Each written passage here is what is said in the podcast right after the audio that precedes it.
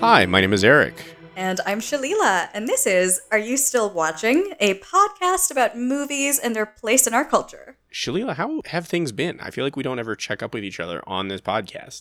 Like, how are you and what's your world of movies looking like in the past since we talked about Cruella? Man, I'm pretty good. Um, I think the biggest difference between the two of us in our movie going adventures right now is probably that I am yet to have my big return to the cinemas. I still haven't gone back to the movie theaters and watched anything since COVID. So I haven't had the taste of the sweet, sweet honey. So I'm obviously still missing it, but I'm still in my nice little hibernation phase where I'm like, one day, one day we'll go back. So I'm not I'm not quite crying about it. You, however, sounds worse on your end. So please tell us more. Yeah, so we went back for the first time, I think in May, after we had both had our vaccines. Uh, and we were two weeks out, and the theaters were only like you could only wear masks the whole time, and they were doing reduced capacity, and you had to separate yourself out by like three seats. Um, and honestly, that was that was the best. I don't think we'll ever go back to that paradise. Uh, I loved it. I would I would love in non-COVID times for them to require that nobody can sit next to you. That's the freaking dream.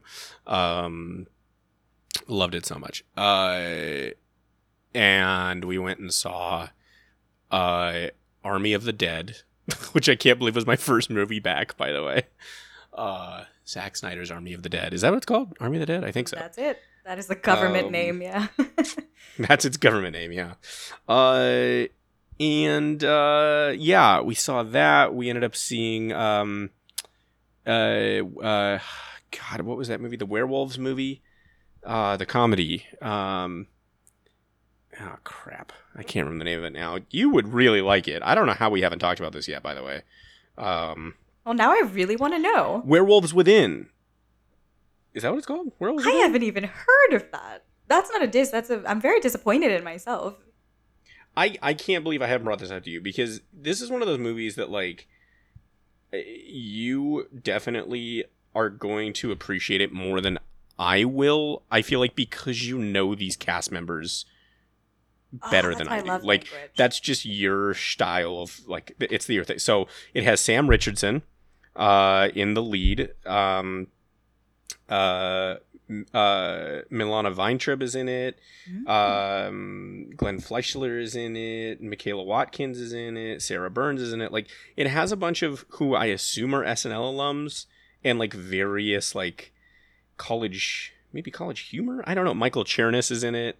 Um just like a bunch of like interesting comedic actors and it was really funny like it's definitely one of the better comedies of the year um and i don't know if anybody saw it but it was very good so it's also technically a video game adaptation which is even funnier uh but uh yeah very good very good so we saw that we saw that um i'm sure i'm forgetting like oh we saw black widow and i think that might be it. Like Black Widow was maybe the last thing we saw. Quiet Place 2, maybe. Um, so not much. But, you know, we were trying to get back into it and I was only choosing showings that didn't have a lot of people and things like that. And then last Friday, unfortunately things started to develop again here in Chicago.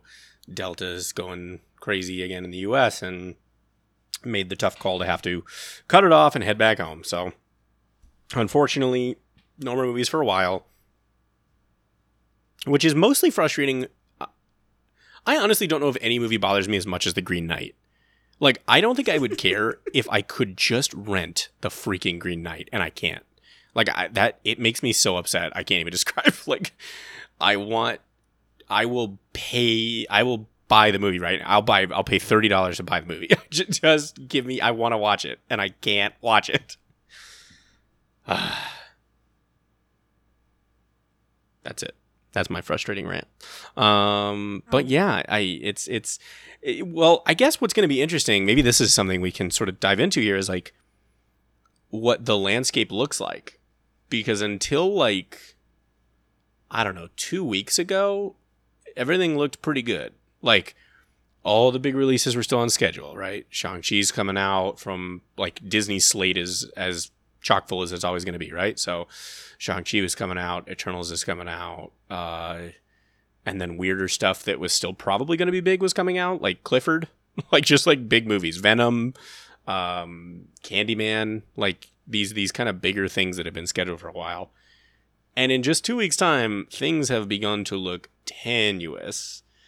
Uh, Clifford was pulled from the Toronto Film Festival, and it looks like they're pulling distribution for this year, which is like one of the first big cancellations. Uh, there's some others that look like they might happen. I don't know. Uh, yeah. But uh, uh, do you want to know my conspiracy? I have a Oh conspiracy. yes, please.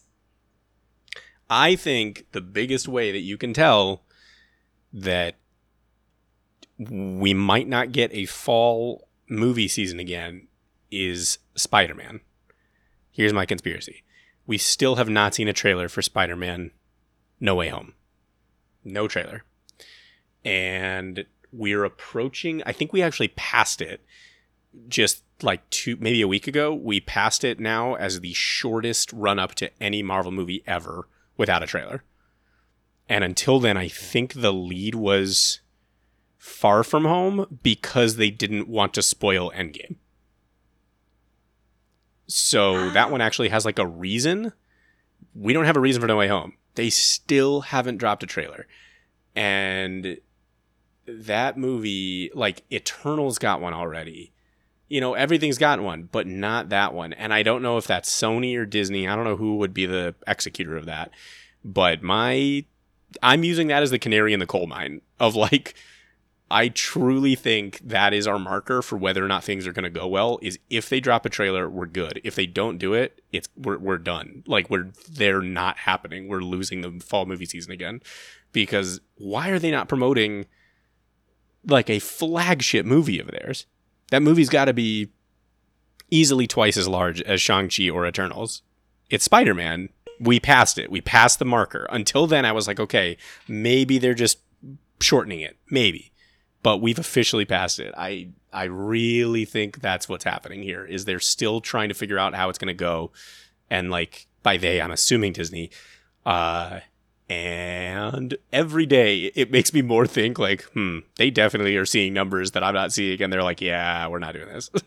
Cuz they just you know they don't want to do it. They don't want to spend the marketing again in order to have to pull it.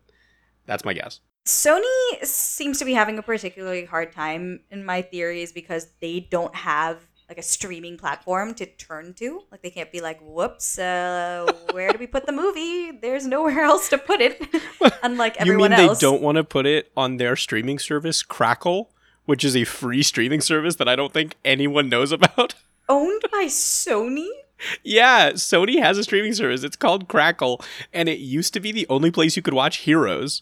It was like the sole distributor of the United States television show Heroes, and it streams in like 480p. It is the worst quality I've ever seen. It has like ads every three minutes. It is. It's completely free though. I mean, that's pretty great, but it is not a good service. It like reeks Um, of like the CW online free streaming. It's like, yeah, you Yes, can watch The Flash, but every two minutes you have to learn about a new right energy like, drink. theoretically you're capable yeah so what you're telling me is they won't want to release that on crackle you delivered the news about heroes with all the the tenacity of a cry for help of somebody who has searched far and Yeah. wide for a home. oh yeah to watch this is all show. personal personal anecdote i mean like you know this is firsthand accounts But yes, I'm deeply worried about Sony. They they um I feel like that the Ghostbusters Afterlife movie has been stuck in limbo for so long. They don't Oh, really know what to do with the Venom sequel. I feel like they're possibly behind this mm, possible delay of Spider-Man. i'm telling you i think it's i think it's our canary i really think that's i think the lack of release is because they're we're they're, they're figuring out whether or not it's going to hit theaters that's my belief uh yeah. So Yeah. anyway that's the that's the movie scene. We should come up with a we've done this enough times at this point. We should probably come up with like a like a name like a I like this is the, movie scene. this is the movie scene and then there's like a mu- like a whoosh, and that's our transition I'm sound, gonna, I'm gonna sample the sound that you just i think made, i'll so- do all the foley for our pod yeah. Beep. We have no i should budget. just get into foley work. D- what is foley named after? Do you think it was a guy? like James. Is Foley work called that because there was a person named Foley who did a bunch of sounds? Oh, so- ah, these reproduce sounds named after sound effect artist Jack Foley. Ah, there you go, man. What a champion. He was just so. Once upon a time, there was just a guy standing like thirty feet off of the screen, going "Ah, cha cha cha cha cha cha nay," and like he just did all of that, and that it was one guy's job. And after all of that, his Wikipedia page is five lines long. Oh no, Jack Foley didn't do a whole lot. Oh no. Oh well. Well, anyway, uh, that's the that's the movie landscape. That's the movie scene for you. But we're not here to talk about uh who how can i segue this we're not here to talk about uh joining with a group of people to go do something that will probably lead to your demise we're here to talk about the suicide squad did it got it in one Oh, that might be your best one so far. Just made you, me so you. happy. the out loud explanation of it, I think, is what really helped sell it.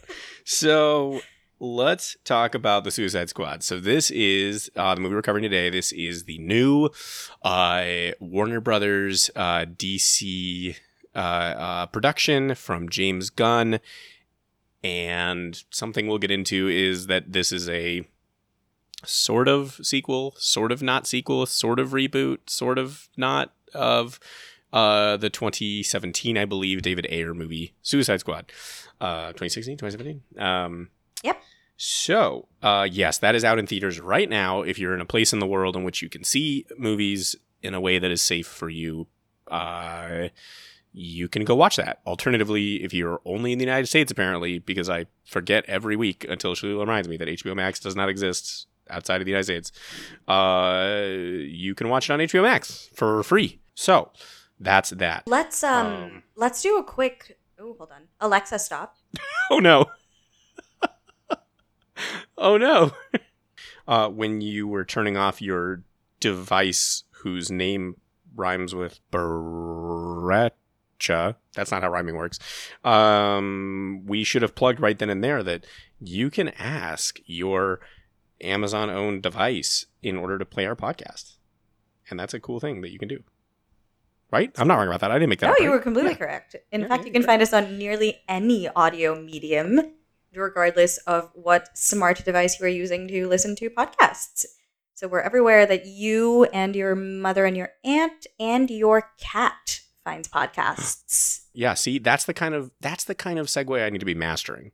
Anytime something like that comes up, I need to be right on it. You know, uh, I'll get better at it. Don't worry. Okay, so this movie, uh, what is? Uh, let's give a quick synopsis and cast rundown. So, this movie stars like a million people. Um, I'm literally just gonna run down some of the IMDb page here. Uh, I'm not even saying that these are the people that are like literally headlining it. This is just who's in it. Uh, Michael Rooker, Viola Davis, of course.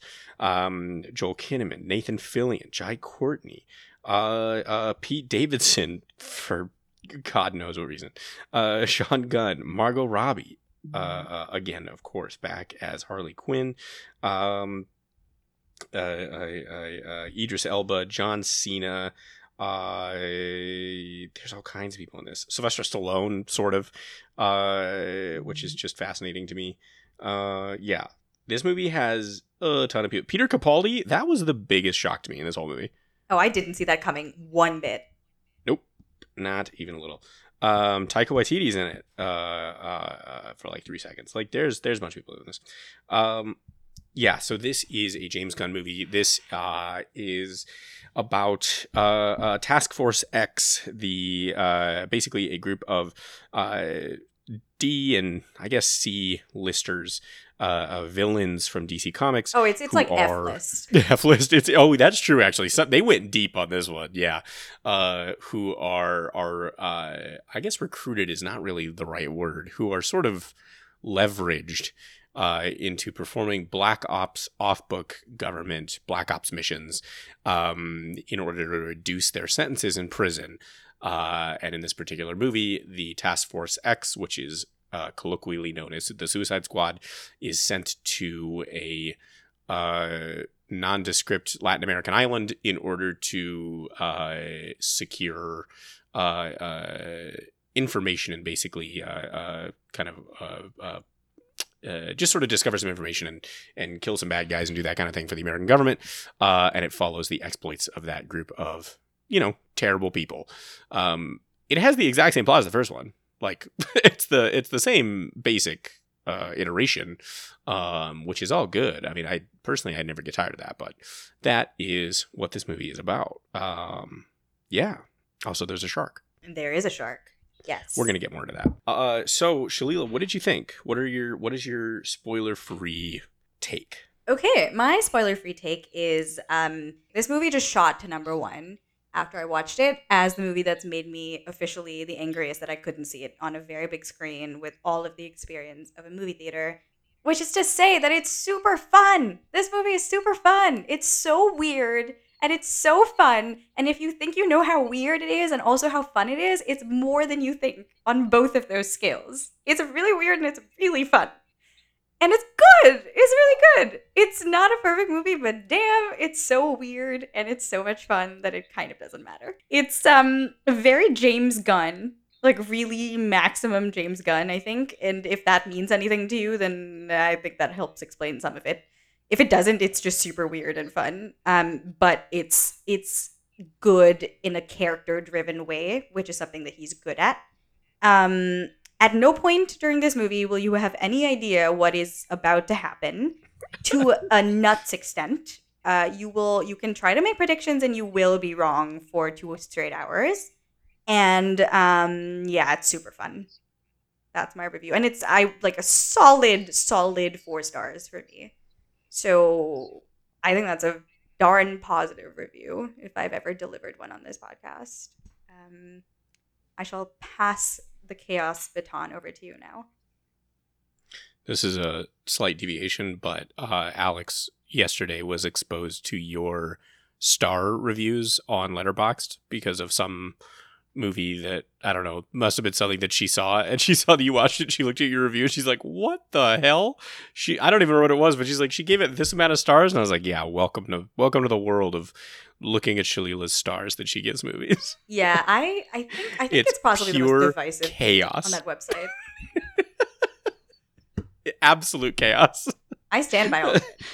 I love it. It literally none of them make any sense to me, and I love it because I, it's it's sort of like the Suicide Squad. I never know.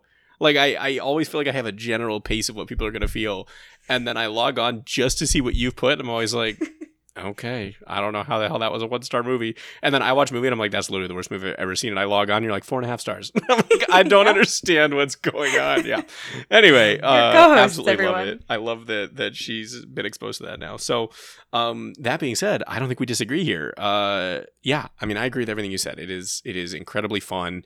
Um, I definitely think this is a movie that you should see in theaters if you can. Um, it's it was it was shot entirely on IMAX cameras, and it has a really uh, tall aspect ratio. It's it's not a normal uh, aspect ratio, and what that really, you know, what that means is like a lot of the action in this movie is vertical, and I can only imagine that being on a very tall screen is going to accent that um, because you can literally look up as things tower over you, that kind of thing. So um, I would really encourage that. It's it's a lot of fun.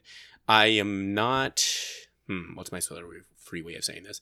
Uh, there's lots of people in my life who are very averse to movies that feature violence. Um, I don't share that particular uh, proclivity, but I know that is a thing. Um, I cannot further recommend this movie away from you then like i cannot like more say don't watch this movie if you're someone who just doesn't enjoy violence. Um, holy crap. is it like it, it gives things like John Wick a run for their money of like, wow, this is uh, something else. Um, yeah, that's that's really it. Like, I I have foibles and we'll get into those, but like big picture, it's just a lot of fun. And I really like what you said about being character driven. I think it's really true. Like it really comes down to the power of the individual performances and like their chemistry together.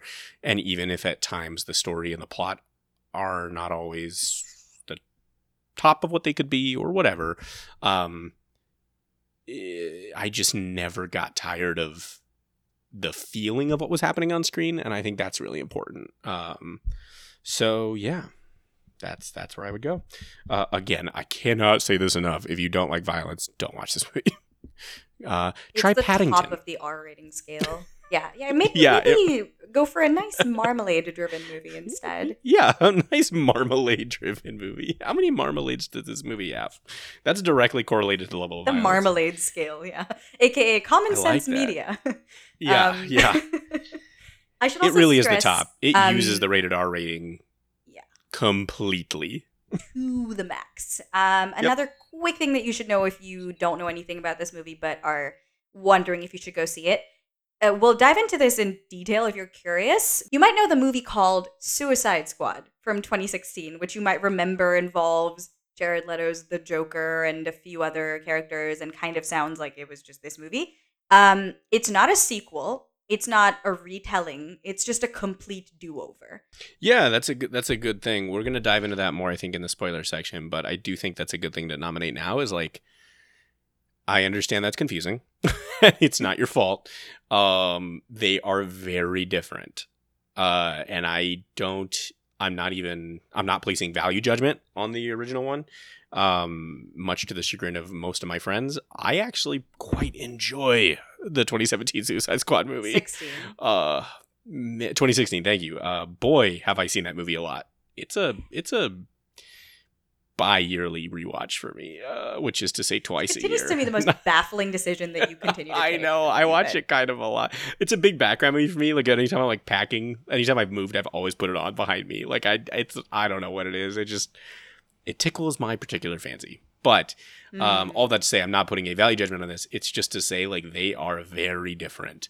So if you did not watch that movie, it does not mean. Or I'm sorry, if you watched it and you didn't like that movie, that has nothing to do with this one really. Um, more importantly, uh, it's just good in its own right. So uh, yeah, give it a shot if you're looking for fun. So the FAQ is So- if you didn't watch that movie, sh- does it matter for this one? No, you should watch it anyway. If you Yeah, watched that good movie and didn't like it, doesn't matter for this movie, you should watch it anyway. If you watched that movie and liked it or loved it, doesn't matter, you should still watch this movie. Yeah, there's a matrix. Yeah, the, there's there's two options for each, and the fourth option is only about if you don't like violence. Every Yeah. other one Yeah. clues in to watch it. it's the only one. uh, yeah. Uh, so anyway, that's I think that's the that's the end of our spoiler free section. So if you don't want this spoiled for you, go watch it now. Uh, uh, come back. We'll give you 10 seconds. That's my favorite podcast bit that everyone does. Um, and, uh, and yeah. So let's jump into the spoiler filled section of the Suicide Squad. Um, maybe we should just start there. I don't know why. That's just what's pulling my attention. So I apologize for taking the wheel of this bus and careening it off a cliff. Um, why is this movie called The Suicide Squad? That's one of the dumber decisions this movie made. It's one of the worst ones. I'm I'm actually kind of mad that the first one wasn't called. Okay, first of all, don't name the movies the same. But if you were gonna do this, the first one should have been the Suicide Squad, and then this one would be Suicide Squad, and then we could all make the social network joke, which is like, drop the duh, it's cleaner. But now we can't even make that joke, and you you threw your marketing out of the window by confusing everybody. So what was this in service of? Why is it the same name but kind of not? yeah, that decision really baffles me. Like, I guess what's confusing to me is it suggests that the name Suicide Squad is really like it has a brand value, and I don't think that's true. Like to the average population, I just don't think that's true. Um, I might be wrong, but like I know it's not one of their. You know what I mean? It's not like one of their flagship. It's not like renaming Spider Man. Like nobody knows. Right, right, Yeah, right, yeah. right. So if you had called it Task Force X, I'm not sure that anybody would have been like, "Ugh, what's that?" You know what I mean? Anything like uh, you could have even just kept with the like. If you wanted to really go off of the the value of like Birds of Prey, you could have stuck with like Harley Quinn and the Suicide Squad. Even that would have been like a little more of a differentiation. But adding a single article is just not. I don't get it. I really don't it's too soon. I, I I can't imagine this isn't confusing for like regular people who are not weirdly obsessive. I, I really I cannot imagine having to like Google it and being like, wait, what? Like, and then having to then make the decision of is this a sequel or is it a reboot? And the answer is it doesn't really matter. But that's not a good answer for like the general public. Like, I don't know. I, I, I guess what it really goes back to is that question that you and I brought up a lot of like how much should people actually pay attention? Like, do they really care? I don't know. But what I'm going off of more is not like whether they care about it being a sequel or a reboot or continuity, because I think all of that, time and time again, we've basically proved doesn't matter. People don't care. Like the time between Amazing Spider-Man 2 and Tom Holland's Spider-Man was almost nothing. That that movie was in production while the other Spider-Man franchise was dying. Like they they people don't care about continuity. It's not important to the general population. But what is important is search engine optimization.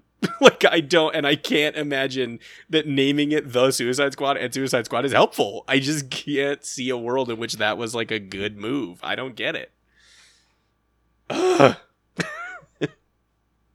my frustration is more because I really liked it. Like that's the, the the source of my frustration of almost everything in this movie is that I liked it so that the things that were frustrating, I was like, "What you? Oh, come on! Like we could have got, we could have, we could have gone from good to great." You know? I'm I'm upset about it. It's just not it's not different enough to be to, for them to have put in effort.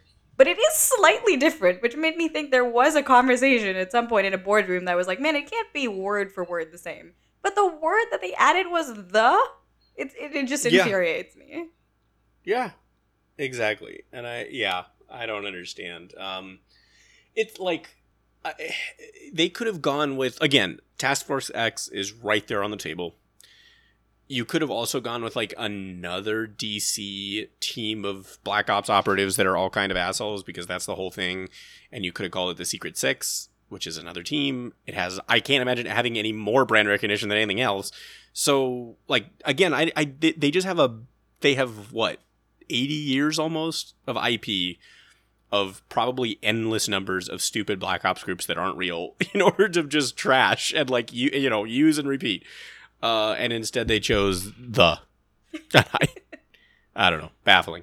Um let's move to something more positive. Um this movie has the strangest set of characters in the superhero fran- like like genre that I've ever seen uh it really makes Guardians of the Galaxy look tame like it Yeah. really reinforces to me how Guardians far look we've like a come. Spider-Man reboot. Yeah, it just re- like I, it's really funny to think that at the time that was such a weird thing where everyone was like, "Wait, they're putting a raccoon in a movie? That's so weird."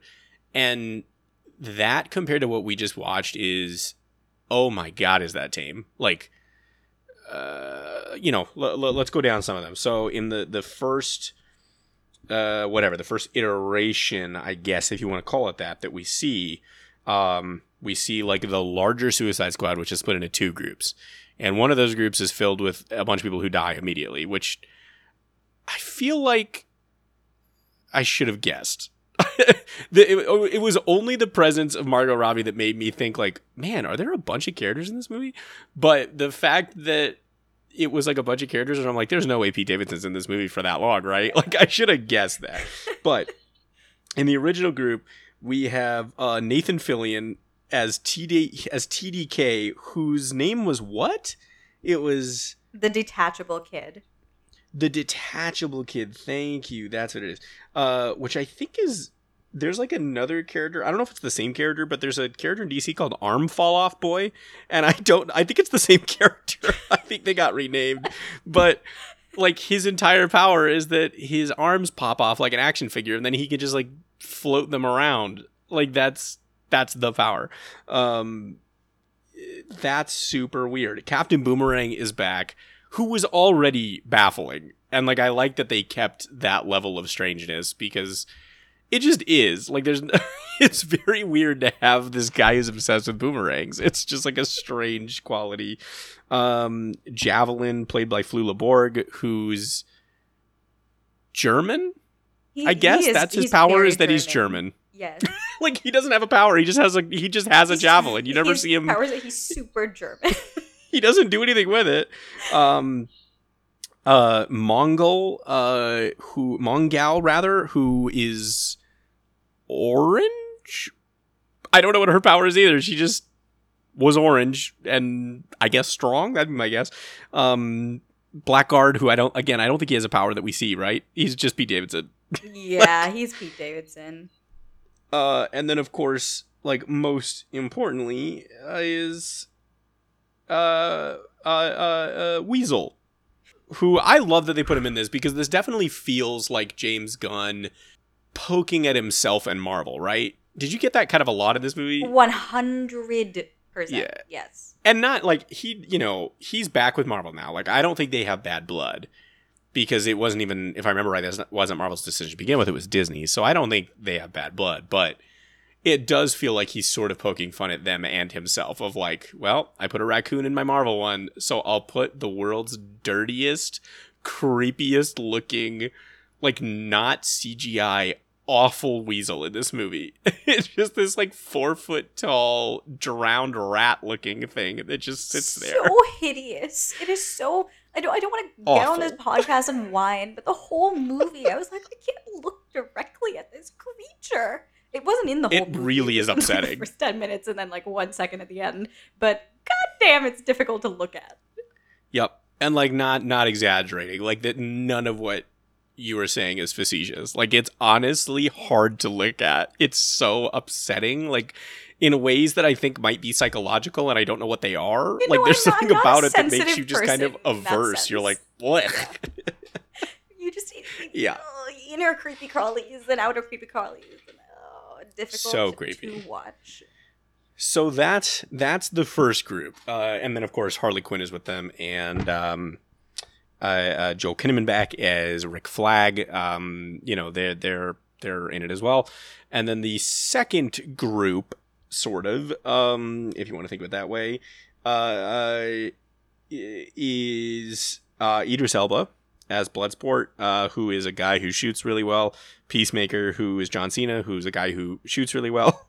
Uh, Ratcatcher 2, uh, played by a relatively new actor, at least in the scope of American Hollywood uh, uh, film, um, Daniela Melchior, I believe, um, who is a, a she can control rats with uh, one of those toys from Dave and Buster's where you press the button and it spins the globe around. If you ever went to the circus and got one of those, It's a K-pop Um, light stick.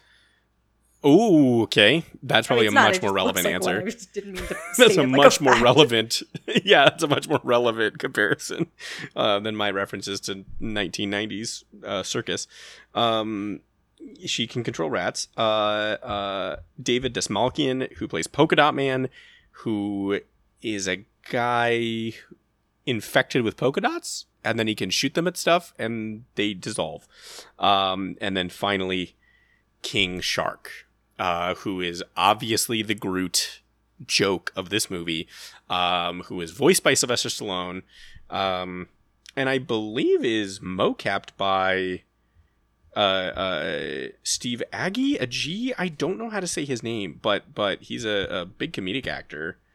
Um, he was a new girl, and he's in this movie. He's he's on the team with with Amanda Waller, but I believe he was the mocap for it. So, uh, anyway, King Shark, who is uh, delightful. I love King Shark. I don't know how well known he is by people, but he is a shark man, I guess.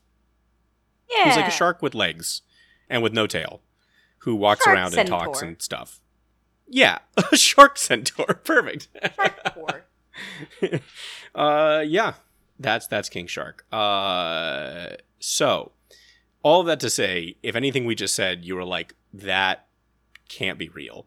Yeah, that's the point. Like that's exactly correct. You have identified one of the shticks of this movie.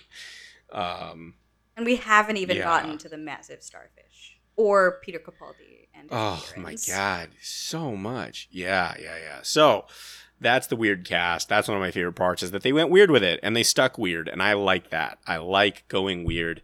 Um, that's obviously what James Gunn likes doing, um, and it worked for the most part. I think I, I like it a lot. Yeah. Yeah. So that's the cast, uh, and they have to go.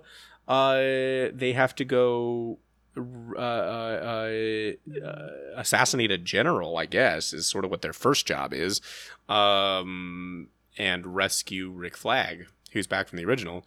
Uh, I guess we can talk about that, right? There's only four people back from the original movie, right? There's Uh, Viola Flag. Davis back as Amanda Waller, Rick. Flag, Harley Quinn. Wait, three?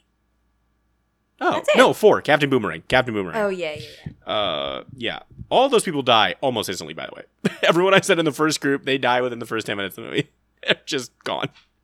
Um, which I thought was a funny way to also like kind of get rid of the old class of people. Where like, I like Captain Boomerang a lot, but they're not going to keep him around. Like, they they clearly want to cut ties to the David Ayer movies, so Oh, yeah. they that was a that was a really but- fun opening in general. I thought. I mean, it's not. It's like you know one of the older tricks in the book, but it's one of Yeah. those like when it's done well, no matter how many times you do it, you're like, oh man, that was a good one. You really got me there. Yep. Or at least they definitely got me. I mean, I, you know, I think they got you too a little bit, where it's like, you know, in the back of your head, I guess that everyone wasn't going to make it, but you're kind of like, oh, right, right, right, right, right, right, right. Okay, yeah, that's how you're going to do it. And yeah, I think I think it was definitely like a, a fun little on the nose statement, symbolically killing off the first one, which is fun. Yeah, I liked that. Uh, I also, I'm sure we'll get more into her, but uh, uh, uh, Viola Davis. I mean, what else needs to be said about Viola Davis? Obviously, like, I'm not going to say anything novel here, but I mostly watch her in roles that feel like they deserve Viola Davis. You know, Yes. like sh- uh, we mostly focus on the roles that are like the reason that she is the name that she is. Like she is a powerhouse and is is easily easily one of the top 10 actors working today. Uh and it is so weird to see her as Amanda Waller in these like not like they're just you know these aren't the Godfather movies like and that's not their point. They're meant to be. The first one was very very stupid and fun, in my opinion. This one is actually fun and a little bit stupid. Um, and both of them, she just chews the hell out of this character. She's so good as Amanda Waller. I love her in this role. I think she's honestly one of the top like superhero genre mm, uh, performances possibly ever. Yeah. Like she, it feels a lot like like uh, uh, Ian McKellen is Magneto to me. Like the level of like devotion to the seriousness of it, and she treats it like it is like this is the this is it. Like this character is just as worthy as everything else, and she's going to be the worst, most villainous person you can imagine without almost ever moving from the scene she's in. And oh my god, she's so good. I I have had that's the exact thought that's been zooming around in my head the entire time. We don't deserve her in this, frankly. Uh, she fully understood the assignment both times. If anything, she committed to it even more this time. And she Oh, is hard. so darn incredible. It's that thing. Remember, remember the thing we were talking about in our Oscars either preview or rundown, where we were like, she gets nominated for Oscars in roles where in the movie sh- her the amount of screen time she has is really low compared to the fact that she's like a lead Yeah. actor no- nomination. It's one of Yep, yep, those yep. things where you're like, oh, you totally understand why her screen time might be like seven and a half minutes, but she's like what glues the movie together. And Yeah. my sort of maybe my first pitch for a game we should have done, which honestly, it's fine. I think it's just um, we can just sit in admiration of Viola Davis in silence, and it would be as fun as the game. Was like, what do you think they had to tell her in the boardroom to convince her to come back to this and give it her all again? Because I just want to say thank you to whoever did that job. Like, I I cannot imagine being her and saying yes. Like, of the four people who returned, I get why uh, Margot Robbie's back. I get it. Yeah. It's, it's different for her. It's so different. She has For her sure. own thing going in this franchise and in this universe. DC's Uh, kind of given her some keys. Exactly. So I get it. Yeah. Um, and she is she's always the strongest part of the script character wise. So I get it.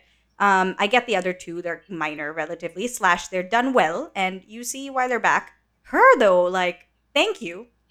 That's it. Just thank you. I have Thank no no. I completely agree. It really made like I don't know anything about it, but I wonder if she was on contract because I I I have no idea. I don't know. I don't know how they got her back. I don't know how she did the first one, let alone why she chose to come back for this one. I don't know any of it. Um, hell, she was even in a. She's in the end credit of of Justice League or Batman Superman. One of them. Uh, no, it's the end credit of Batman versus Superman. I think when she shows up and she's like, Superman's gone, and she talks to the guy from the government, and she's like, "Oh, Superman's gone. You're gonna need somebody to come in, and when that happens, you're gonna want to call me." uh, and you you you see her hand him the card or whatever. It says Amanda Waller, and like even that was such a cool, just oh man, I loved it. I, I don't know, she's so good. Um, there's this scene in this one where she, when they're challenging her toward the end, and she's going to like press the buttons, and she's like. Not only is she like screaming curse words, but she also has like spittle flying from her mouth. Do you know what I'm talking about? Yes. She's like she's like frothing. Like literally, you see Viola Davis like losing it. Like drool is coming Like, out of her like- like mouth. a she's so incensed. Yeah. Oh my god, it's great. And that's it. Just doesn't. There's no reason for it. Like she could have dialed it back five steps, and it would have been just as fine. And oh, yeah, she's such a big part of these movies. I think. Um, I love it. Uh, yeah, I- you know, and she also, I think part of what makes her role work, and part of what this movie understood a lot better than the other one, I think, is like the the the villain of this movie has to be the government. Like she has to be the villain. It, it, it can't, you know, there can be the antagonist of the movie. There can be like the thing you're trying to get rid of, but this movie really understands, and I think she understands that she is the villain, and you, it ha- she has to be detestable, and I love that she leans into that. I think they do such a good job of it. 100%. So good. So that's something we loved about it. Clearly, uh, I don't know what else you got. What else? What else stood out to you? What else did you really love about this? I really liked um, just the the character work. I thought that so I think in in Marvel movies, I think that there are plenty funny Marvel movies. Uh, they're funny. Uh, this movie is also very funny. Uh, but sometimes in Marvel movies, there's that thing where it's not so much that the characters all have their own sense of humor. It's more that the movie has a sense of humor, and all the characters are just like single-celled organisms that are extensions of Joss Whedon's page of jokes you know, where they all just make the same kind of jokes, and you're like, yeah, okay, I get it. It's funny, and it is funny. Yep. But, like, you know, um, I really liked that in this movie, even beyond the humor and all other things that make a character a character, I really did feel like you have the possibly the longest cast list I've seen in a while. Uh, some more known than others, just a whole bunch of names, super weird. Some are CGI, some aren't, but they're all just very distinct. And considering that each person can only get so much screen time in such a crazy movie, I didn't feel for a second really that I was like, man, I don't really know that person. Like, of course I don't. This is the first and sometimes only time I'm seeing these people, but that considered, every character had their own sense of humor, their own personality, their own decently explained backstory, their own sort of empathy, their own, you know, world. And there were times when, like, say, two solemn characters, like, say, Rick Flag and the rat catcher lady, who is a, you know, a pretty serious person, and that's the humor. But the, if the two of them only are having a conversation, you're in a whole different movie. Like you're in a solemn kind of like episode of The Walking Dead. and then you Mm, switch to a yeah. different character and you're in a completely different movie. And then for 15 minutes you're in a Birds of Prey movie. And each character is really, really a character. And I've just really missed that. Ooh, I, I like enjoyed that. that.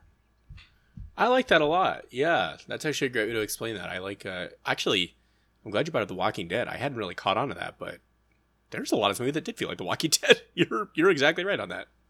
I hadn't really thought about that. I guess that also vibes with the whole theme of the movie, though, right? Like, in other words, the whole Yeah. the whole shtick of The Walking Dead at this point, like, even if you haven't watched it, I feel like it's been on, it's been a cultural touchstone for uh, ten years now, Long almost time. eleven years. So I feel like at this point, if you haven't understood that The Walking Dead refers to the people, I don't know what you're doing. But the whole point of that, the whole point of the series is that The Walking Dead refers to the humans and not the zombies. And I feel like that's a very appropriate correlation to make with this movie. Of like, again, the whole idea of this movie is the the the villainy is the people sending them on the mission, not the targets of the mission ever, right? Like the the villains are not the Suicide Squad. The villains are the people directing them. So uh, that feels like a very apt comparison. Now that I Um, think about it, the words "the Suicide Squad" are just a synonym for "The Walking Dead." Yeah, it is, isn't it? Yeah.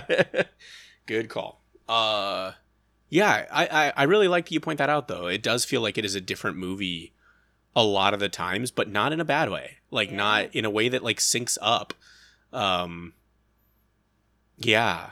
Yeah, I mean, you know, in the way of like uh, something that stands out to me, for example, is like, um, uh, uh, uh, King Shark is most of the time he's just there as comedic background, etc.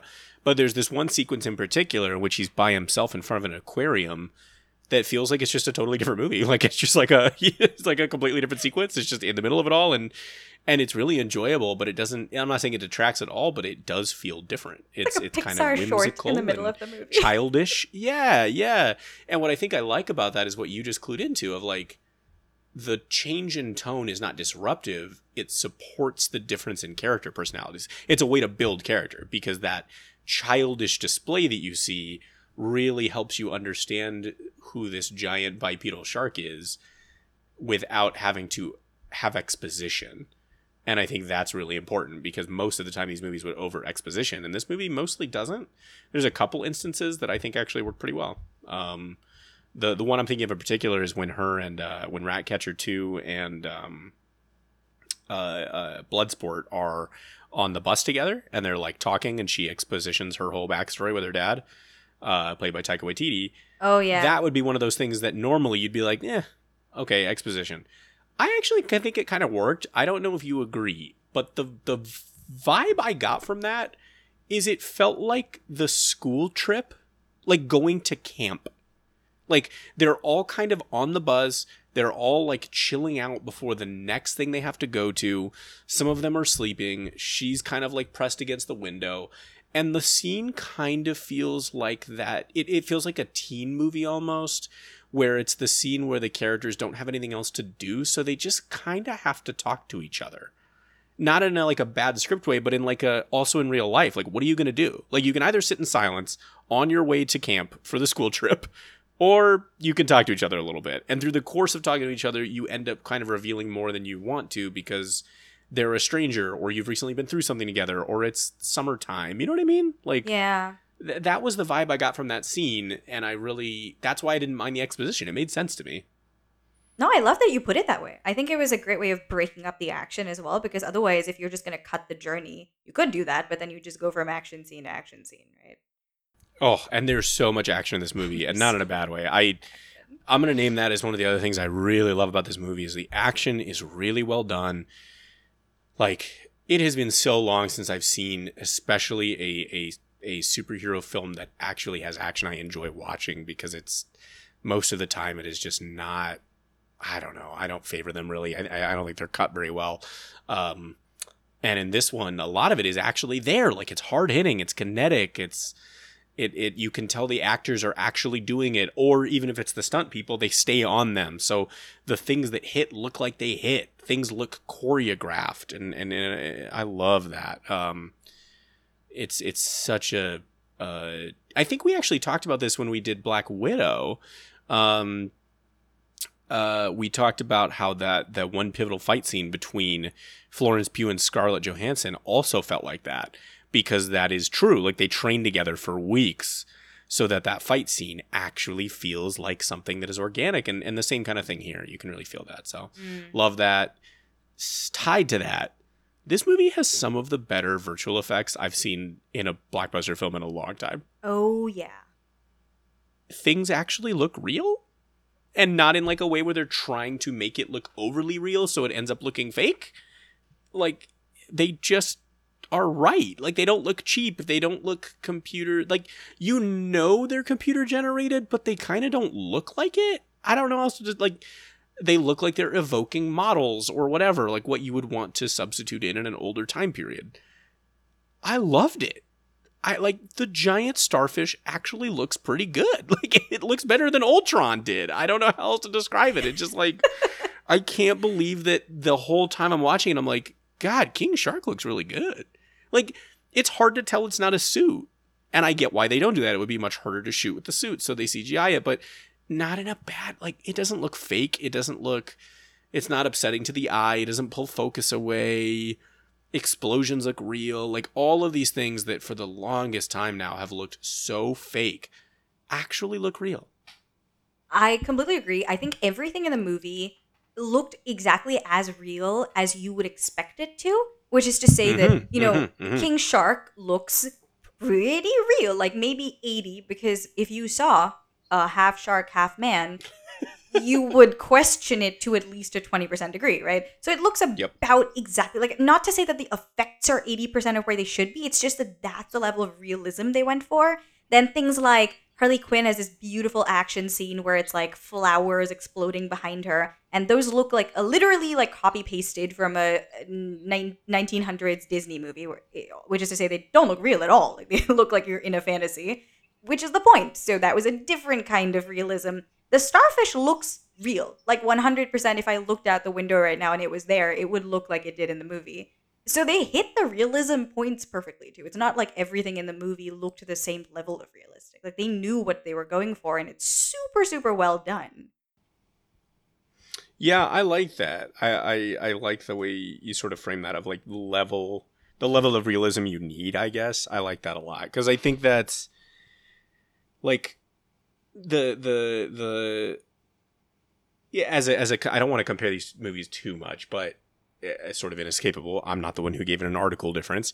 Uh, in the first sort of the Suicide Squad movie, one of the most to me one of the most upsetting parts of that whole movie is like i can't stand to look at any of the the enemies like they don't look good the actual villain the uh uh, uh, uh enchantress's brother or whatever um looks terrible like it's just like a big cgi mess like a, a, a, you know the way that i always describe it to people who you know varying levels of experience with this obviously but like he looks like a video game cutscene villain.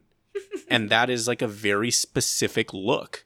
And if I say that, a lot of people will know what I'm talking about, especially if you've played like Japanese RPGs. They look like JRPG villains. Like they just they they do, and that's a fine thing in that medium.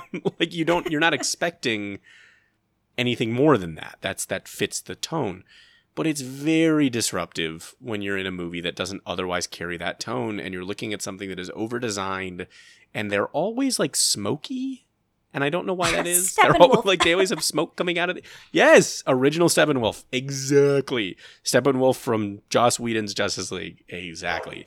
they always look kind of the same. They always look kind of weirdly smoky. They always look kind of I don't I just over designed and I cannot believe that a whatever 500 foot tall starfish from space looked good. Like good good. Like it looked real. Like and i think so much of that is because they actually designed it for like the aesthetic of the movie they're in and they made it they made it look tactile and they didn't over design it. And i really think that's everything.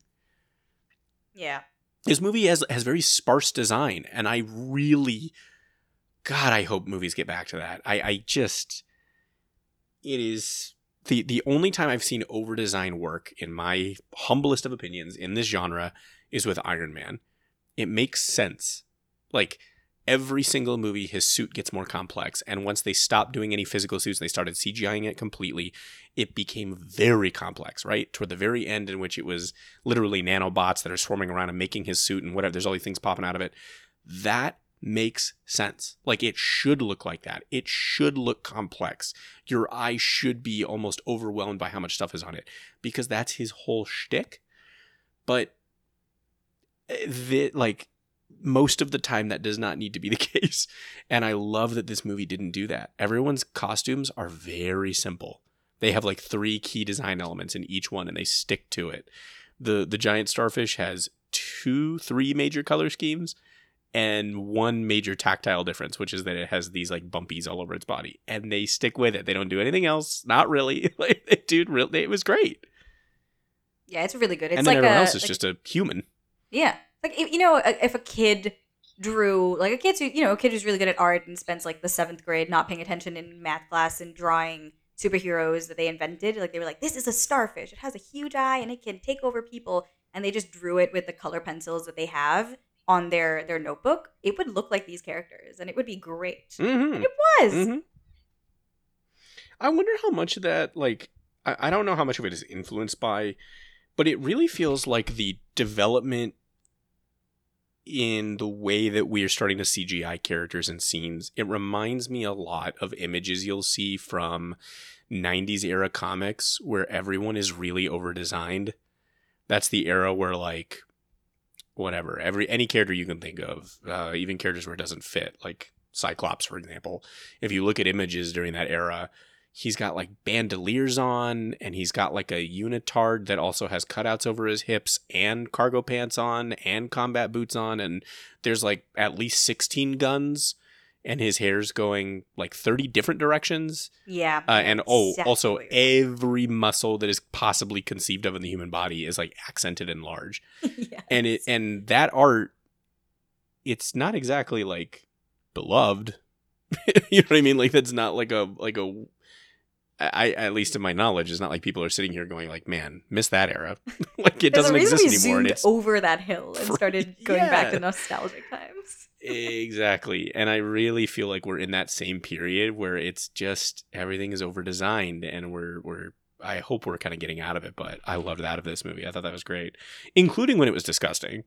The starfish coming out of its armpit is so gross. Yeah. Yes, it is. hated it. Yeah. Uh I, yeah do you do you have anything else for what you loved about this movie Man, yeah. I mean, we did we did hint at this, but I think we should stress this more. This is the most unpredictable movie I remember seeing, Mm, probably mhm, ever. mhm. I'm sure there are others, but it's a Mhm. very short list of this level of unpredictable.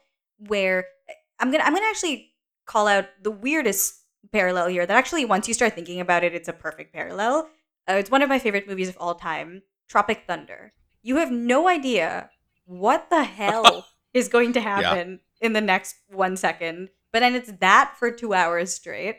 It was delectably unpredictable. I, I love that so much. I love that like good old like so you're a kid, um, it's a weekend, the only thing you have to worry about is homework. Uh, it's somebody's birthday, you go to the movies and you're like, man, what should we watch? And you just want to see something that knocks your socks off. Like it doesn't have to be good because you don't even like care. You just want to see something that's like, man, I had no idea what was gonna happen the whole time, and it was colorful and fun.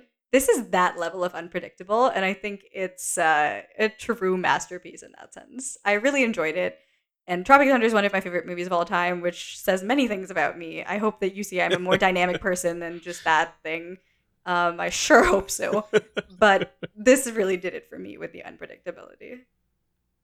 It really was. It was it was very unpredictable. And I think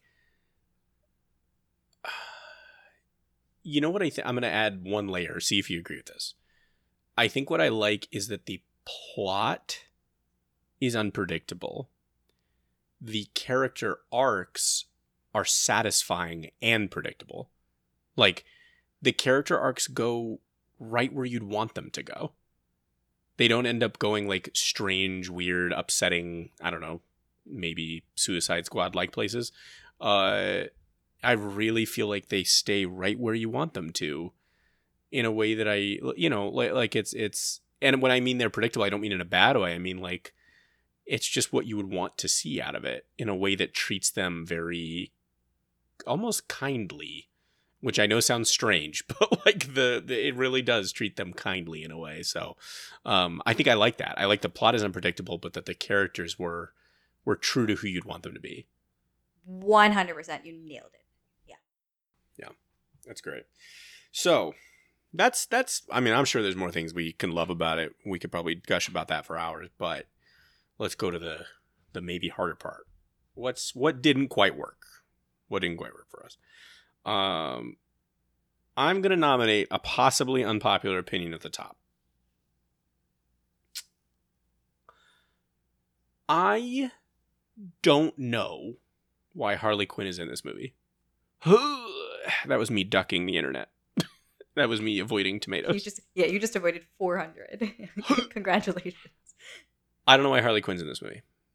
Um, Margot Robbie is phenomenal. Uh, if anybody who's aware of me uh, knows I like Margot Robbie a lot, and recently completed my Margot Robbie thon, all that kind of stuff. Like, oh God, recently, what the hell am I saying? That was January of your 2020. margathon that was a there's so many better was- names it's right there margathon no, it's the Margot Robathon. no it sounds so much better to say margathon it's like calling seaspiracy cons- calling the movie Seaspiracy when it should have been Conspiracy with an S E A. Oh, that's right, conspiracy. I forgot about that. Yeah.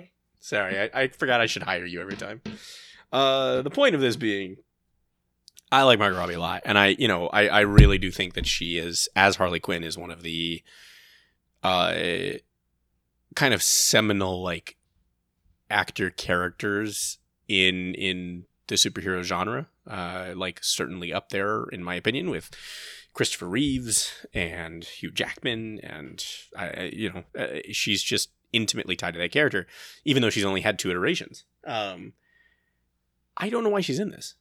I, I, the more that I sat with it, the less I understood what her role in this movie was beyond contract obligation. She's a lot of fun in it. I'm not denying that. And she's still very good, but her role was never clear to me. And more than that, something that Alex actually was the first one who pointed it out, and I would I, I will credit her for that because she'll yell at me if I don't. Uh, there's a whole sequence in this movie in which she is it's basically like her part of the movie in which she is invited to the villa by the the uh, stereotypical sort of generalissimo who has taken over the island. And he uh, falls in love with her and proposes to her. At least nominally he does right? And that whole sequence is very good very funny well shot all good. And i couldn't tell you for the life of me what the point of it in the movie is. There is no consequence for him dying none Oh my god, you're right. uh, she kills him. The other guy takes over. And there's this whole transition sequence in which you see him burn the birds that the other guy owned. And he's like, oh, basically, paraphrasing, that guy was soft. Like, I loved him like a brother, but he was soft. Now it'll be under my control. But the outcome of that event has no effect on the movie. Like, in other words, everything that we saw prior to that event was still in motion after the event occurred and did not seemingly change in any way at all. like they were already being hunted, they kept being hunted. I, I- don't know what the difference was. It's not like he suddenly went out and started beating his own people seemingly any more than they already were because that was the whole point of the freedom fighters was to say hey it's not good i don't know why it exists Yeah. it, uh, like it, it's like a short film. So here's what I've come here's what I've come to. The only thing I can think of is it's actually a pretty good sequel. it's a thematic sequel to Birds, of, Prey and Yeah. to Suicide Squad. I, I get that. If you actually take that sequence of scenes and you put it up against those two movies, you can see a complete arc. Where at the end of at the end of Birds of Prey, it's not like she has come into full actualization because she hasn't been tempted again. But here in this movie, we have the final temptation, almost like Arthurian style. Like she is once again presented with the thing that we know is what led to her destruction in Suicide Squad, and here she chooses what is best for her and comes into her own. And it has nothing to do with the movie at all. Like I, it, it should have been a short film, I guess. I don't know. Like that was probably my biggest issue with the entire movie. I love her character and I want to see her in this. And I don't think she detracted necessarily. I'm just not sure why she was there ever. Yeah, I think we poetically have the same then big main qualm. Again, uh, like you said, not a huge qualm, just weird. Sticks out as a thing that I'm not sure about. I'm going to add on one more argument to that, actually, and then one little theory, because I completely, completely agree with everything you just said. To support that, I'd say one of the strengths of this movie and movies like this that follow a sort of anything can happen, misfit, outcast narrative, especially with the way this movie positioned that right at the beginning, is that anything can happen to all the characters, and you feel in a Game of Thronesy sense that like literally anybody can die. Like it doesn't matter that it's Idris Elba; he could die. He could just die in the next five minutes, and that's it. Um, and that's kind of the thrill, right? Like you buy into this sort of isolated universe where you're like anything could happen, but the thing is, Harley Quinn is kind of the biggest and best thing they have going for them right now. So everywhere Yeah. she was, it was kind of a spoiler. You're like, well, nothing's gonna happen to those people because Harley, well, not Right. those people, but nothing's gonna happen. you know she's her. gonna live. Exactly. Like if she's Yeah. the squad, you're like, it's it's not a spoiler, but it's kind of like a it does stick out. She's she's the invincible one, right? And it's it's a little it's it's very different. She's she is deeply the one invincible one among a bunch of people who are objectively dispensable in a, in this movie, and it, it kind of Mm. kind of it gets you a little, like it grates a little. Um, and the thing is, this is the only reason I can think of for it is that I think in the early days, I guess, if the DCEU, they would have expected like brainstorm what's going to be our Iron Man, like our character that centers this extended universe. Like who's the character where it's like, man, when everybody thinks of the late 2010s and early 2020s of the DC movies, who are they going to think of? Probably like Batman. They were is probably what they were going for, or Superman. Um, I think it's become Harley Quinn, man. Like she's become their big like. Not that everyone's buying into them. I mean, she's still very much a woman and a character that like a ton of people hate for very stupid reasons. But I think they've realized how darn successful she is, and she's going to be very central to a lot of things as long as Margot Robbie is on that contract. And it feels like you Right. mentioned that she's in this because she's just central to the universe and nothing else. So yeah, confusing. Yep. And that's what I mean. Is it, it again? It's not to say that I don't think she took away from it. It's just it it it. I, the one thing I will say is I think this movie does feel a little long, and I cannot help but look at the one giant sequence in which it doesn't belong. I just I don't know what else to do with it. Like, sorry, I don't know why it's here. Um, I do have a side theory that I would like to come back to. So I'm going to put a virtual pin in this and ask you to remember that there's a pin here. Uh, so don't forget. I'm putting all the responsibility on you. okay, so that's a qualm. Um, other qualms. I okay.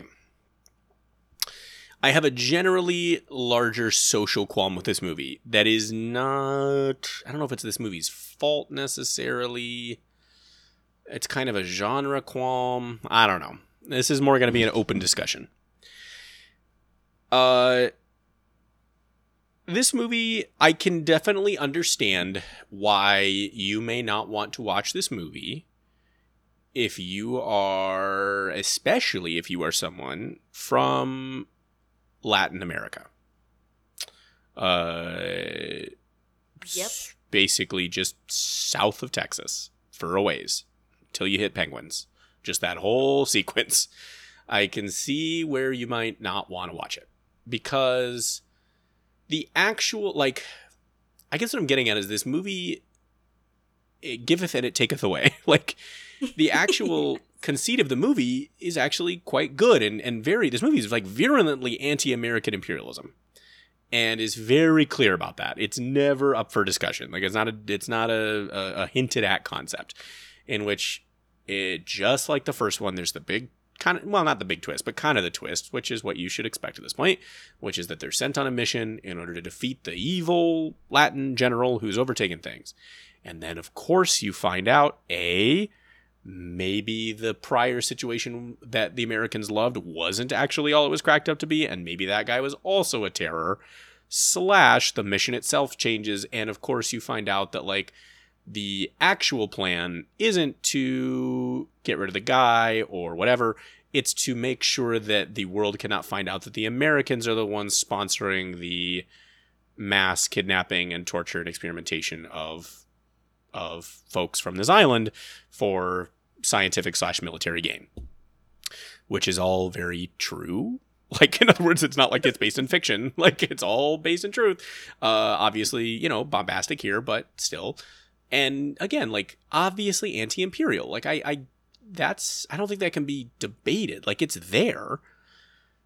My issue is this movie also spends two hours just gunning and chopping down brown and black people like fucking wheat. I mean, go, oh my god, the body count on this movie is high. And it's almost entirely black and brown folks. In a way that is, you know, like superhero movies have gotten away with it for a long time now because largely what Marvel has figured out is, well, if we just make like a general alien clone thing, we're good. like you can you can cut down a million Chitauri, no one's gonna complain because they're alien bug things. And even they have basically made all of their villains non-sentient, which is also kind of brilliant on their part. Anyone who complains, they're like, well, they don't really think. you know, like Mhm. I- you know, there's just there's something to be said for that problem. I think like it it it's it is a I applaud the general direction they want to take, and I do think it's also worth recognizing that this movie is influenced by, obviously heavily, lots of 1970s and 1980s action movies that take place in jungles full of black and brown people, and and uh, is is is replicating that to a degree. But it doesn't mean that that's like something we should keep seeing on screen or want to keep seeing on screen. I and i, I don't know i don't know if there's any good way to have fixed that in this movie but it is i think worth noting uh because i can see why you might not want to watch that uh, particularly if you were someone who is from a place or have family from a place that has suffered under that exact scenario we just depicted. Um, yeah, that's that's that's my best way to to address that. Yeah. There's have you have you ever watched the Princess Protection Program? I, I oh god, I swear this is related. This that yes, wasn't a yes, swerve. yes. Uh, I can't wait. But okay, yes, so that's a for those who don't know, that's a Disney Channel original movie. That's uh, Demi Lovato and Selena Gomez, uh, where Demi Lovato plays the princess of a insert fictional Spanish-speaking, vaguely ethnic-ish, small Genovia-like country, um, and has to and that gets taken over by some kind of violent general, and she and her family have to go into hiding into a literally witness protection program and it's a small town where selena gomez goes to school and lessons are learned and stuff ensues. And it's cute um, but it was made many years ago uh, and it is you know a teen movie with not the greatest handle on nuance. But the way that that movie handles like random uh, vaguely spanish speaking uh, violent general uh, it's not it's not like that's a huge part of the movie. It's all about small town America and stuff, but it's the kind of the same level of tact that this movie has sometimes. And the whole time I was watching it, I was like, yeah, that's a scene I've seen on the Disney Channel, uh, but it's 2021. So I agree. like, it wasn't the same level of violence, obviously, but I completely agree. Where in a movie where the body count is that level, but you're you know you're not supposed to care because it's a yeah, haha, it's not real. It's Right. fantasy. There's a large they're they're faceless shark. minions. But like these are like real Yeah. people, and like you said, when the whole point of the the underlying symbolism is to connect it to something that's very real, then the deaths are very real too. And there's a a scene that's um, Yeah. obviously played for laughs, and I will say it's very funny, where a bunch of like refugee camp people get murdered in very brutal ways, and at the end the reveal is like Yeah. they were the good people. Whoops. Uh, man, that actually hurt. Like that pulled at my heart to a point where I was a little uncomfortable. I was like, oh, I didn't. Uh, yeah, didn't want to that's what that. I mean. It's it's it's well shot. It's funny. Like the whole thing is created very well, but they it's like they didn't really recognize the impact of the way they were making the statement they were making. Like that is a sat- satirically very funny statement that the American black ops show up and they end up gunning down mostly the people that are supposed to be on their side. That's a funny satirical statement.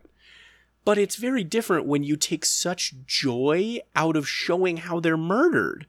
Yeah. That's like a different vibe. I also think it's worth noting this movie has a really interesting final three minutes in which the giant starfish from outer space, uh, which by the way, I know we've said that a bunch. If you don't know Starro the Conqueror, go look it up. It's awesome. Can't can't recommend it enough. Delightful. Anyway, when it dies, it like utters a death knell that is one of the more depressing, like existential things I've ever heard from the superhero genre, in which it basically laments that it was perfectly happy with the life it had, which involved floating around space looking at the stars. And like that's literally its final line before it exhausts from this mortal plane. And it's deeply saddening. Yeah. My issue is they humanized that more than they did the people they cut down. Yeah. They humanized the starfish. They like they they purposefully leave it with saying, "Hey, we understand why like we hope you understand why it had to die, but we also want you to understand that it was an organism that had its own desires and dreams and Was made an it's a sad thing that it's dead now." Yeah. Yep. Versus the scene we're talking about, they're like, oh, whoopsies, egg on our face. We killed all the freedom fighters. Boop, a doop, boop, boop. And then the Monty Python skit moves on to the next scene. Like, that that almost bothers me more than any. Like, in other words, if you're gonna, you can't, if you're gonna not humanize things in the movie, then don't humanize the starfish. like, you can't. That makes it so much worse to me because that means you do recognize that impulse, but you're not applying it to actual human beings. And that's an issue. Yeah, this movie has one of the issues that I have with um movies of this kind. Was a completely empty English sentence. It's like writing an essay. Uh wherein uh, it's a very specific qualm I have where uh if I so I enjoyed this movie. This was a four-star movie to me. But if I run into somebody on the street who also thought that this was a four-star movie, I don't know if we both thought it was a four star movie for the same reasons, and that's like a dangerous thing to me. Where I'm like, I- obviously we won't agree 100% for We Are Strangers, but I don't know if like a solid amount of that was the broy parts of this movie. Like if you thought like it's good only because a Harley Quinn is hot, two Pete Davidson is God, uh, three like I um I love violence in any form. Four, I thought it was super funny that a bunch of like black and brown people got killed. Like that refugee scene is the funniest thing I've ever seen.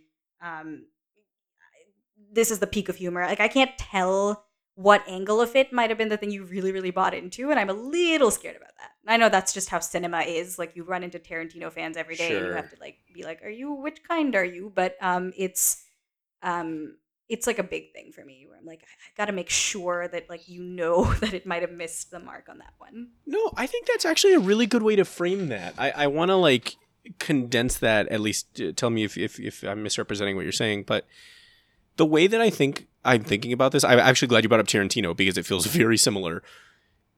It's it's it's. I think the issue is it's like you um they're making movies that I don't think I can trust at least the American public with, if that makes sense. Like in other words, like I don't believe that you were doing this out of ill intent. At, at the at the at the best, it was ignorance, and at the worst, it's malevolent. Yeah. But in other words, we should be able to take that and understand the intent. And we should be able to critically and thoughtfully understand that these movies can be dichotomous and you can have both. This can both be a very fun movie that we can recommend, and it can also have harmful depictions of violence against primarily brown and black individuals in in what America has dubbed third world nations in places it has colonized. Like we can sit we should be able to do both of those at the same time.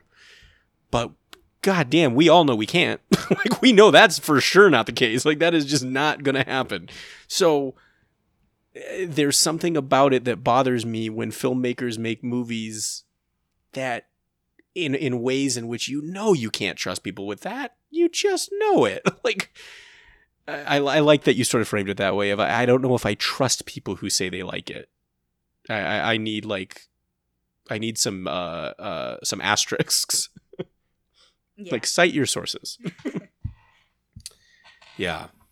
Uh Yeah, I don't know. I don't know how else to to to to frame that, but it's uh like I said, it's it's uh, your mileage is going to vary on it. For me personally, uh, I think I don't even want to say what helps, but I think part of it for me is I a I can ignore it because I have the privilege to not be from one of those places. Like it's it's not I uh, I don't have any personal connection to that, and therefore it is far simpler for me to ignore it.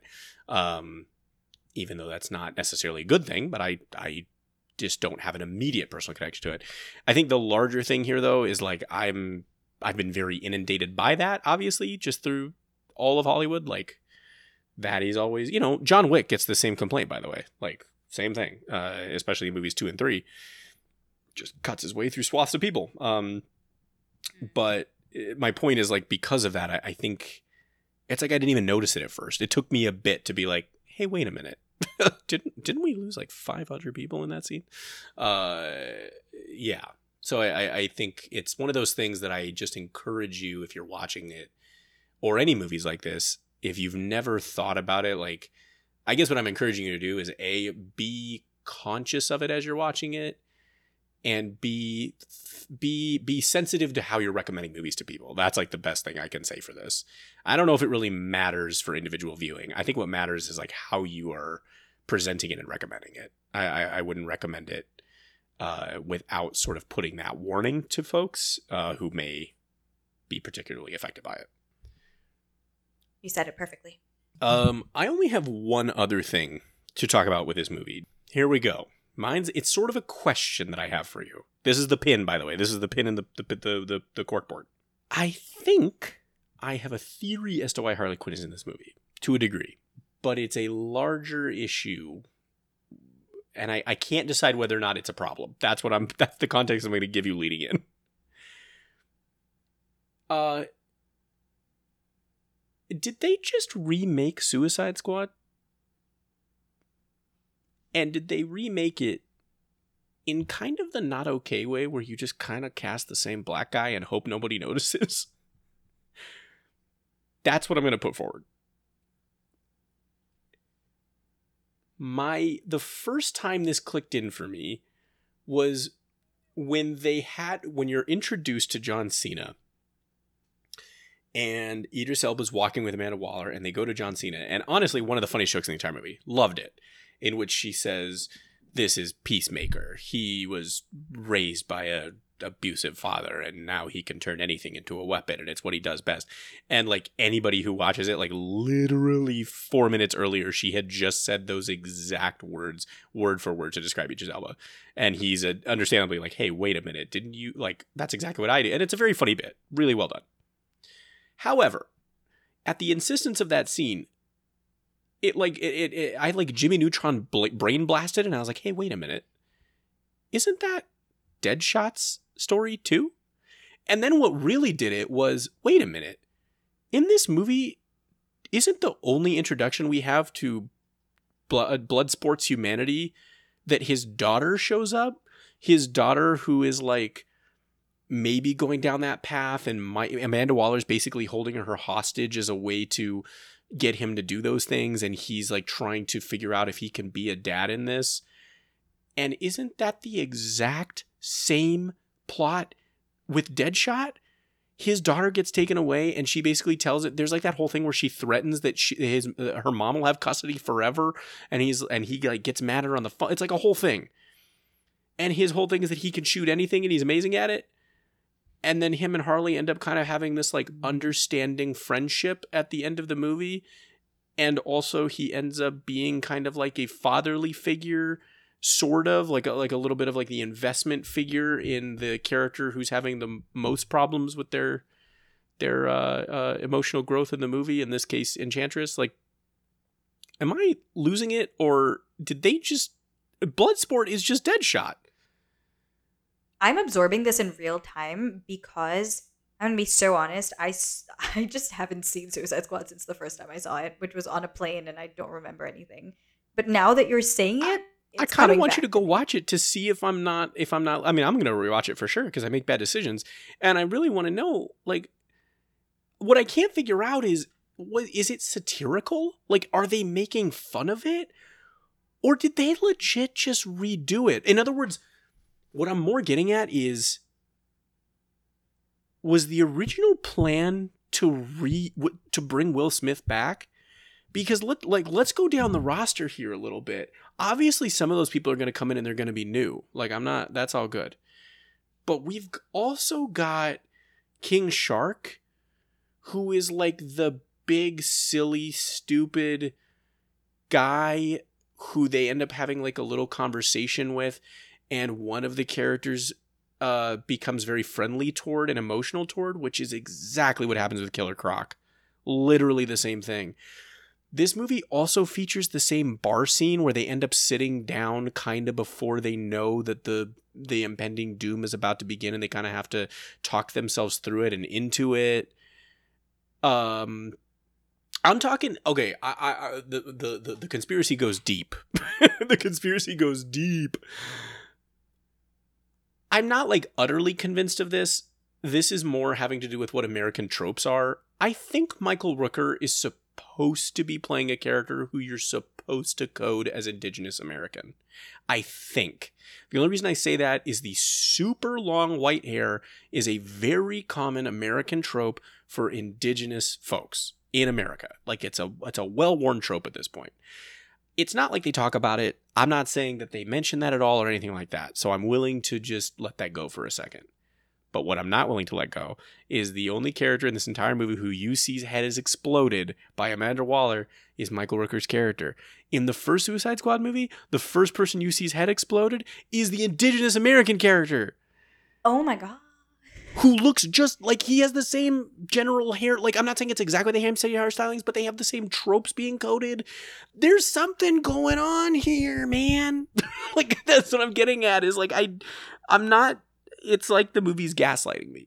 I can't figure out whether or not it's a satire, whether or not it's racism, or whether or not what happened was they had a script and they said, "Gunn, you can do what you want with it, but here's the facts, buddy. We've already got this. You have to keep this. And he said, Well, we can't bring Will Smith back because this movie needs to be made for like 20 million less dollars. So can't bring Will Smith back. So uh, let's go get Idris Elba instead, and we'll just make it work. And then also we won't do the crocodile, we'll do a shark, and also uh, we'll have Ratcatcher be the Harley. You know what I mean? Like it, it's there. They even have oh I forgot they even have the the the the traitor. Like the whole point is that Enchantress obviously ends up being the actual villain and turns on the team and they have to go get her and all that good stuff. And Harley ends up being the traitor because she's actually serving info back to the Joker. And then she comes around, right? Peacemaker ends up being the traitor. It's not all exact one to one, but I'm just saying all the story beats are there in a way that makes me very suspicious. Um, I don't really have anywhere I'm going with this. I'm just really working through it. Right now, the podcast, all you listening, you're just uh, my therapist in this moment. I'm just really working through what has been in my head since Friday. So, you know how the movie 2012 is something that I watch as often as you watch Suicide Squad? Yeah. Um, of course. So you know Woody Harrelson's character who's just like in his RV yeah. Uh, hosting a podcast yelling about climate change and how the world's going to end and everyone's yeah. like the neutrinos. Sure. Yeah, and like like 10 people are like this dude's got a point that's you and i'm for sure one of the people who are like that dude's got a point somebody should listen to him Ooh, I like that. I'm I'm Woody Harrelson. I'm the new okay, and Idris Elba Will Smith is my neutrinos. there it is. I if like that, this a if lot. That, if that pleases you, yes. if that pleases you, yeah. Uh, yeah. That's it. That's all I have to say about Suicide Squad. I guess I'm out. Mic drop. Incredible stuff. Um, I just want to say that a little peanut gallery sprinkle as a this is such a painful phrase to continue to utter, but I don't think I've rid my personality of this. As a Doctor Who fan, oh yeah, we didn't talk about Capaldi at all. There's more than that, man. He's so he's in this movie. He's the one. He's like the MacGuffin antagonist. Like the like you know he's one of. The, there's different levels of villain in this movie. Obviously, there's traitor villain, real villains, symbolic villain, uh, uh, end of the day uh, philosophical statement on political relations villain, and then there's Peter Capaldi, who's like, if you looked at the cast list, he'd be like villain, you know. Um, and he, he he's nuts. I don't know what the thinker is. Again, I don't know anything about the background of these characters, but I loved his weird head thing going on.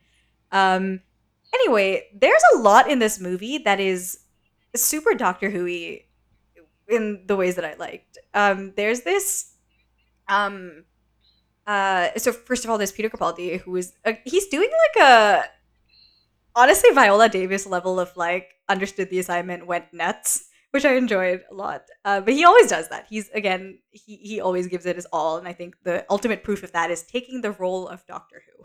So yeah we knew he could do it but it was really fun. I, I hope he got a good paycheck out of that. Um But also in Doctor Who, there's the entire concept of the Ood, which are like these like squid-looking creatures that um literally cover your face and then take over, and you kind of speak in this like sort of choral voice to say that you are speaking for the mega brain of the creature, and you now have lost all free will, but it's sort of a kindness.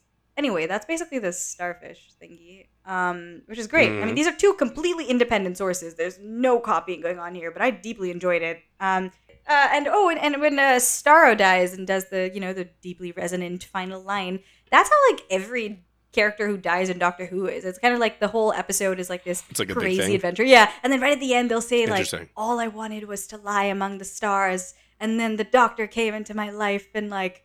Now my entire life is ruined, and I've seen 45 timelines, and I've aged 10 times, and had a baby four times, and lost the love of my life, and forgotten everything, but it's fine.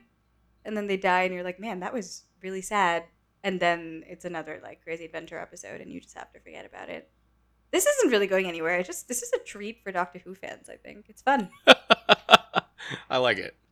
Well, I mean, it's it's. I mean, it's possible that it's influenced by it, right? I mean, why why put Capaldi in this? You know, I mean, I'm not saying he's not a great actor, but like, I could, I, I, okay. As the un, I'm the uninitiated, uh, uninitiated. So you can tell me if I'm wrong here. But as an American, if you were going to tell me, without me knowing about comics, if you were going to tell me, hey, what franchise do you think a giant telepathic floating space starfish belongs to? I would say Doctor Who. They do have a giant floating whale. My I- that's my point. My point is I can see where maybe it would be influenced by it because frankly it's pretty weird space starfish and I feel like that fits Doctor Who's bag pretty well.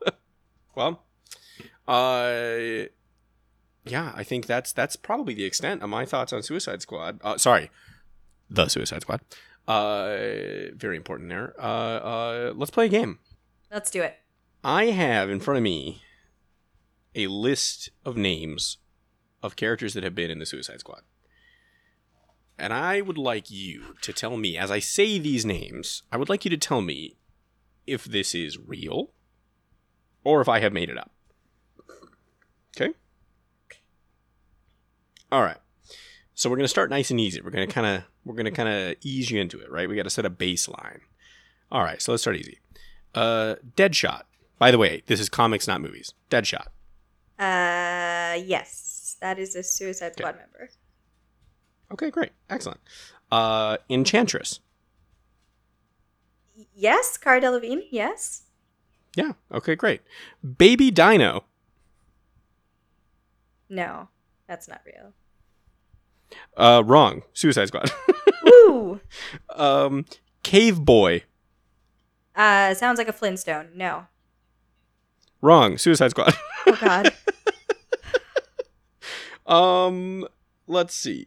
Uh, uh, I'll give you some freebies. These are characters I didn't know were on the Suicide, Suicide Squad at some point. Apparently, the Penguin was like That's a like character. uh, Cobblepot. Yeah, yeah, he was apparently in the Suicide Squad at some point. Who knew? Um, all right, so here we go. Let's get some other ones. Um, uh, uh Count Vertigo. Ooh, that's that's that sounds like it's it sounds like it would be on The Boys. Uh, d- uh no, you made it up. Nope, Suicide Squad. Okay. Every listener is like, does she Uh, not get the game at this point? Does she understand the game? Uh, let's see. Yeah, th- there's some really, really great ones here. Uh, Brother Power the Geek. I, ca- I cannot I cannot believe that that passed the first stage of whatever getting into a comic is. Unbelievable. You are correct. That character is not in the Suicide Squad. It is a DC character, though. Oh. they are just not in the Suicide Squad. Um, Big Bertha. that that sounds like a, a character that would get bullied on Recess, the TV show. Uh, yeah, yeah, sure. It was in that was in the Suicide Squad. It is not in the Suicide Squad. So that was a, that was a little bit of trickery there. That was a Marvel character for you. Um, yeah, uh, really more than anything, uh, you're doing great, by the way. More than anything, this is really just to showcase how absolutely buck wild the like F and G list of characters in DC is. Um, I, I'm gonna go ahead and just name you some other ones, just so you can even get a just a little taste of this. Um, how about Frobbish? Um, that's a good one, I think. Um, you know, some of these are normal. Bronze Tiger, Blockbuster, those are pretty famous ones. Black Orchid's a pretty famous one. Those sound good. Um, but again, then you get to some really, truly baffling ones. Uh, like a guy whose just name is Punch. just Punch. Does he, even try. dare I ask, punch people? I don't know, but I really like it. I really like the idea here. Major Disaster. Incredible. Oh, that's great. That's a great Halloween costume. I like that one a lot. Um, Larvanaut, uh, Reactron. Um, uh, uh, man, there's so many. Julie, Julie, Julie, J E W E L E E, Julie. I actually like Julie a lot. I hope she shows up in and Suicide Squad, which is, I assume, the name of the next one. um, Ampersand. anyway, good, good game, good effort, uh, uh good effort. Uh, uh, yeah, well done, well done. Thank, thank you. My, my crowning moment. Hope you had a good So time playing along at home, listeners. Uh, yeah. Anyway, that this has been our episode on the Suicide Squad. Uh, you got anything uh, final things to finish this out with here, Shalila? Yeah. You want to hear a joke, Eric? I do. Hit me. So, what do you call Harley Quinn at the end of the movie jumping off a building in beautiful fashion with a giant spear slash javelin and stabbing the middle of a gigantic eye and thus killing the big villain of the movie? Because I'd call it aqueous humor. Aqueous humor? Jesus Christ. Everyone needs to be a biology major to understand this. I don't know. I don't understand the joke. Did you not Is that study an- is that an biology? eyeball Did thing? everybody not Is it eyeballs? bio? You know, you know the inside of your eyeball, right? Yeah. That I, I haven't really cracked open my own eyeball recently, but I believe you. I don't. I don't know where to go with this. It's a golden joke, and somebody out there is a. Is aqueous a pun? Uh, so you know how she jumps into the eyeball and she's like floating around in like you know Yep. a very beautiful Yep. looking swimming pool of water. For sure. Um, this joke went by its sell by date like a second after I said it, and now it's getting like it's like it's like Wolverine's claws are in my heart. So I'm just gonna cut it off here. Actually, I loved this. I thought this was great. I don't understand it, but I like it. Um, you guys should all look up aqueous and vitreous humor. It's gonna blow your mind. Our eyeballs are not empty. and a vitreous humor. Oh man. Anyway, Yeah, I thought they were just uh, goop. I thought they were just like they are Jell-O. goop, but that goop has a name, and I said it ten minutes ago. I loved this. I we should add this as a regular bit. I want you to do a joke at the end of every episode about the movie we watched, and then I hope to God that I understand it. I like see if I this. have This will be a good that. but, uh, Recurring bit. I really like this. Well, if you want to hear more excellent bits like this, really well, you know, excellent tete-a-tete, Eric understanding Shalila's advanced humor involving eyeballs and possibly Aquarius. I don't know the pun. I think there was a pun. I just don't know what it is. Uh, you can uh, uh, catch us on any platform that carries podcasts: Spotify, Apple Podcast, Stitcher, others probably. Uh, you can get them all.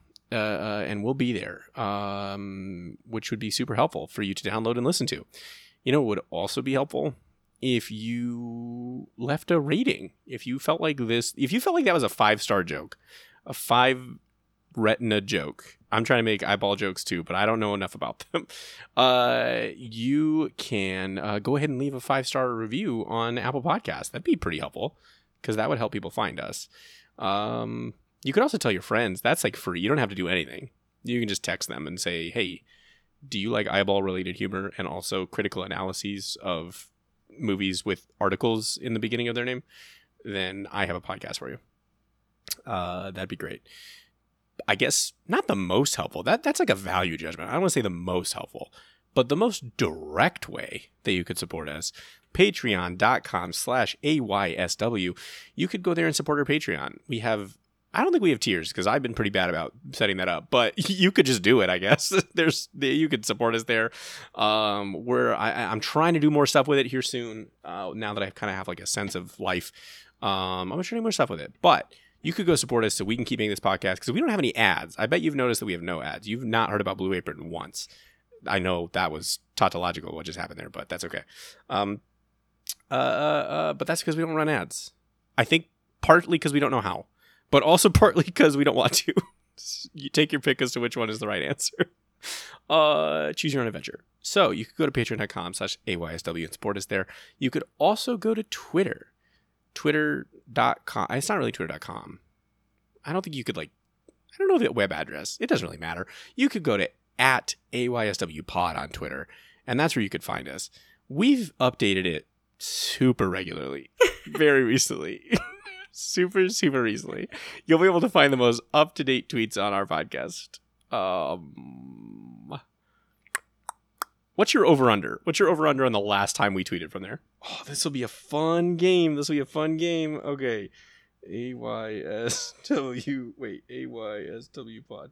Let's see. All right, you're guessing last what what time last year? What month last year? Oh no no no! I'm gonna say I'm gonna say it was two months ago. Uh, the fifth, the fifteenth of June. Okay, great. I'm gonna sure. say November of 2020. Uh oh, silly me. I was way wrong. You were far closer to being right. Our last tweet was on March 22nd, 2021. We didn't even tweet. We just retweeted the wonderful Jordan Tilly. Jordan, uh, we love you tweeted about how uh, uh, she guessed in our pod. Um, wait, other people tweeted about us? Man, this is the kind of exciting thing that you can see if you go to uh, at AYSW pod on Twitter. Somebody named Angel Ramos. Wait a minute, Angel Ramos. That's my uncle. It sure is. Here, Eric, Wait who do you minute. think has been doing all the retweeting? Because it wasn't you. Wait a minute. I didn't know this. Hey, Angel, if you're listening to this, uh, I'm super sorry. I don't check our Twitter. Shalila owned our Twitter, and then I forgot to check it always. Um, uh, uh, uh, so that's my bad. But, uh, that's great. He also found Mythomania.